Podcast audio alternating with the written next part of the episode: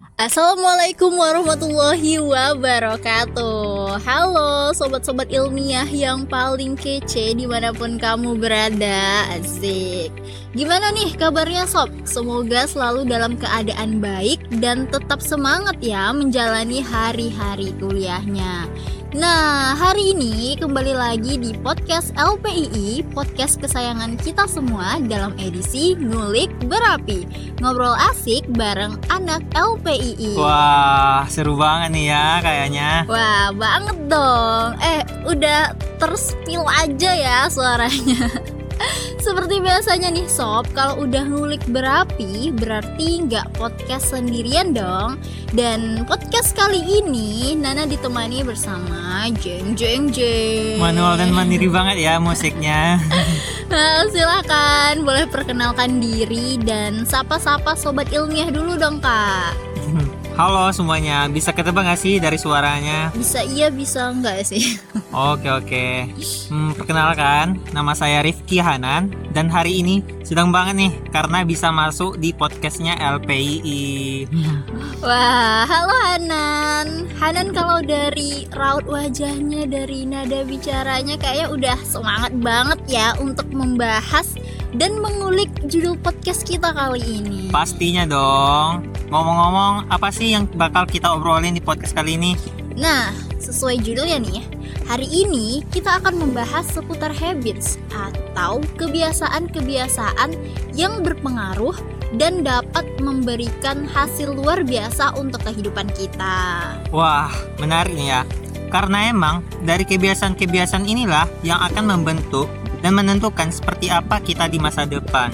Bener banget. Jadi kalau di podcast sebelumnya kita sudah membahas tentang mimpi, tujuan dan goals, maka kali ini kita akan membahas gimana sih cara yang tepat bagi kita untuk mencapai tujuan dan mimpi-mimpi tersebut. Wah, ada tips-tipsnya ya Nia berarti. So pasti dong. Tapi sebelumnya nih Nan, em, menurut Hanan sendiri, seberapa penting dan berpengaruh sih kebiasaan itu untuk kehidupan kita? Hmm, kalau menurut Hanan ya, penting banget nah. Bahkan bisa dibilang kebiasaan itu termasuk inti dari kehidupan kita. Kenapa?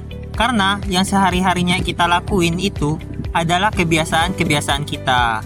Dan tentunya, kebiasaan-kebiasaan ini tidak hanya berpengaruh untuk keberhasilan di masa depan, tetapi juga akan berpengaruh ke segala aspek di kehidupan yang saat ini yang sedang kita jalankan. Bener banget Nan Jadi penting banget nih ya memiliki kebiasaan-kebiasaan baik Kebiasaan-kebiasaan positif dalam hidup Karena apa? Karena pengaruhnya ke segala aspek gitu loh Iya, bener banget. Misalnya dari segi kesehatan nih ya Kebiasaan positif kita mungkin makan makanan yang sehat gitu Mengurangi konsumsi junk food Dan istirahat yang cukup Nah, dengan melakukan kebiasaan itu berarti mungkin kita semacam em, investasi gitu untuk kesehatan kita dong ya.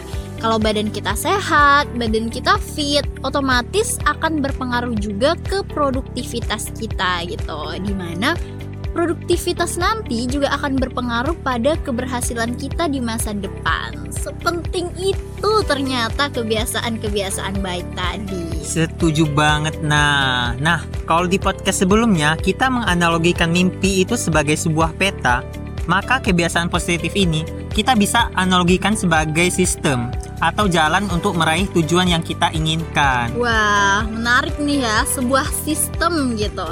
Kalau kata Maudi Ayunda, sistem itu adalah sebuah proses yang mengarah pada tujuan atau hasil yang ingin kita capai. Maknanya, sistem ini lebih penting keberadaannya jika dibandingkan dengan sebuah goals gitu. Hmm, masuk nih.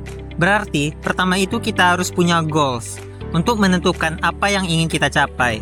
Tapi setelah itu kita juga harus dan wajib gitu ya membangun sistem yang baik melalui kebiasaan-kebiasaan yang positif. Oke oke. Terus gimana nih cara cara kita biar bisa terbangun kebiasaan-kebiasaan baik itu nah? Nah, tentunya ada dong cara-caranya.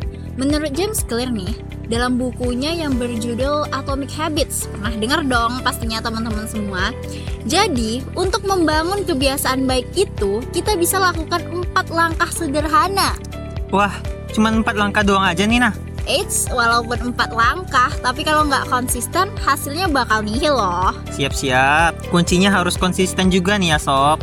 Benar, jadi langkah pertama yaitu menjadikannya terlihat. Gimana sih maksudnya? Jadi gini, misalnya teman-teman punya keinginan untuk memperbanyak kosakata bahasa Inggris, nah, teman-teman bisa menuliskannya setiap harinya mungkin 5 sampai 10 vocabulary dan kemudian menempelkannya di tempat yang sering teman-teman lihat. Mungkin di sebelah cermin gitu ya, yang pastinya dilihat setiap hari gitu. Karena kalau cuma di kamus doang, itu pasti jarang banget ngelihatnya atau istilahnya itu mager gitu kan. Atau bisa nih contoh yang lainnya, teman-teman bisa menuliskan daftar kebiasaan-kebiasaan teman-teman dari mulai bang dari mulai bangun tidur sampai tidur lagi di malam hari gitu. Misalnya nih, satu bangun tidur, kemudian yang kedua, oh cek HP, scroll sosmed 20 menit gitu kan, dan seterusnya. Nah, setelah ditulis itu, bakal kelihatan nih mana kira-kira kebiasaan yang baik dan yang buruk. Kalau diperhatikan dari contoh tadi, kita jadi sadar dong. Jadi kelihatan gitu kan? Oh iya, langsung buka HP dan scroll sosmed setelah bangun tidur, ternyata buat hari-hari kita nggak produktif gitu.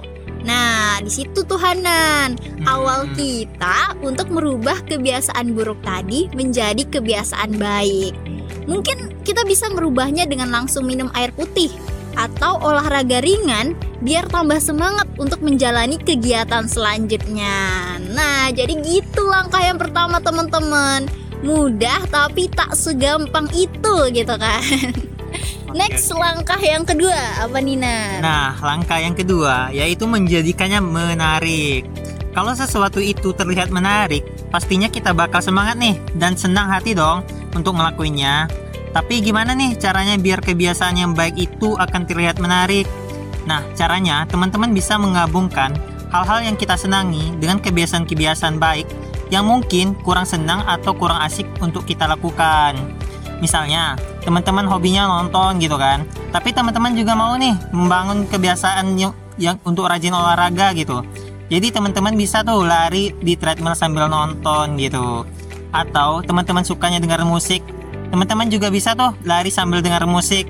Jadi kan lebih asik gitu larinya. Tanpa sadar eh mungkin udah 20 kali keliling tuh muterin stadion gitu kan.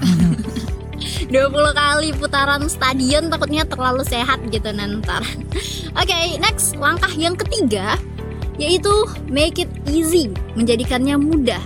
Karena kita cenderung lebih nggak mageran gitu kan kalau kegiatan yang mau kita lakuin itu ternyata kegiatan yang mudah gimana tuh contohnya Nah, dimulai dari teman-teman bisa merubah mindset. Ini masalah mindset, guys. Misalnya kalau kita berpikir, "Ah, mau belajar deh buat ujian." Itu pasti kayak udah pusing duluan karena mikirnya ujian gitu kan. Nah, mindsetnya itu bisa teman-teman ganti dengan, "Ah, hari ini saya bakal buka buku catatan deh." Nah, dengan niat yang awalnya buka buku catatan, otomatis sedikit banyaknya kita akan membaca dan juga belajar kan. Tapi kayak nggak terlalu terbebani dengan mindset ujian, ujian, ujian gitu. Wah, ternyata sesuatu yang terlihat simple justru sangat berpengaruh gitu ya. Nah, langkah yang keempat sekaligus yang terakhir yaitu menjadikannya memuaskan. Jadi, kenyataannya, kebiasaan baik cenderung terasa berharga hanya setelah kebiasaan itu memberikan kita sesuatu. Misalnya, yang membangun kebiasaan untuk bela rajin belajar mungkin akan berasa puas dengan melihat prestasi-prestasinya gitu kan? Iya bener banget, tapi itu tentunya semua itu akan benar-benar terlihat setelah melewati jangka panjang gitu kan. Jadi cara kita agar kebiasaan baik itu tetap kita jalankan agar rajin belajar kita yang tadi itu tidak putus di tengah jalan, kita harus bisa melihat nih pencapaian-pencapaian yang walaupun tidak terlalu besar gitu. Nah, mungkin kalau goals kita menang olimpiade tingkat internasional gitu kan. Tapi sekarang baru menang di tahap provinsi misalnya. Nah, teman-teman harus bisa melihat itu sebagai proses, bukan sebagai hasil akhir. Nah, teman-teman juga bisa menuliskan proses-proses yang teman lewati untuk bisa sampai di tingkat provinsi tadi pasti di situ bakal kelihatan nih, oh ternyata saya sudah melakukan ini. Ternyata, saya sudah mencapai ini. Nah, rasa puas dan bangga itulah yang akan membuat kita lebih semangat untuk mencapai hasil besar seperti juara olimpiade tingkat internasional tadi. Intinya menghargai proses gitu ya. Nah, oke sobat ilmiah, udah ada empat nih ya langkah untuk membangun kebiasaan baik dengan kata kuncinya yaitu Konsistensi. Bener banget, mulai dari menjadikannya terlihat, menjadikannya menarik, menjadikannya mudah, dan Menjadikannya memuaskan. Oke sobat ilmiah, sampai di sini obrolan kita terkait habits. Semoga dapat menginspirasi memotivasi. dan membantu kita untuk membangun kebiasaan-kebiasaan baik di dalam hidup. Terima kasih sudah mendengarkan dan Sampai jumpa. Dadah.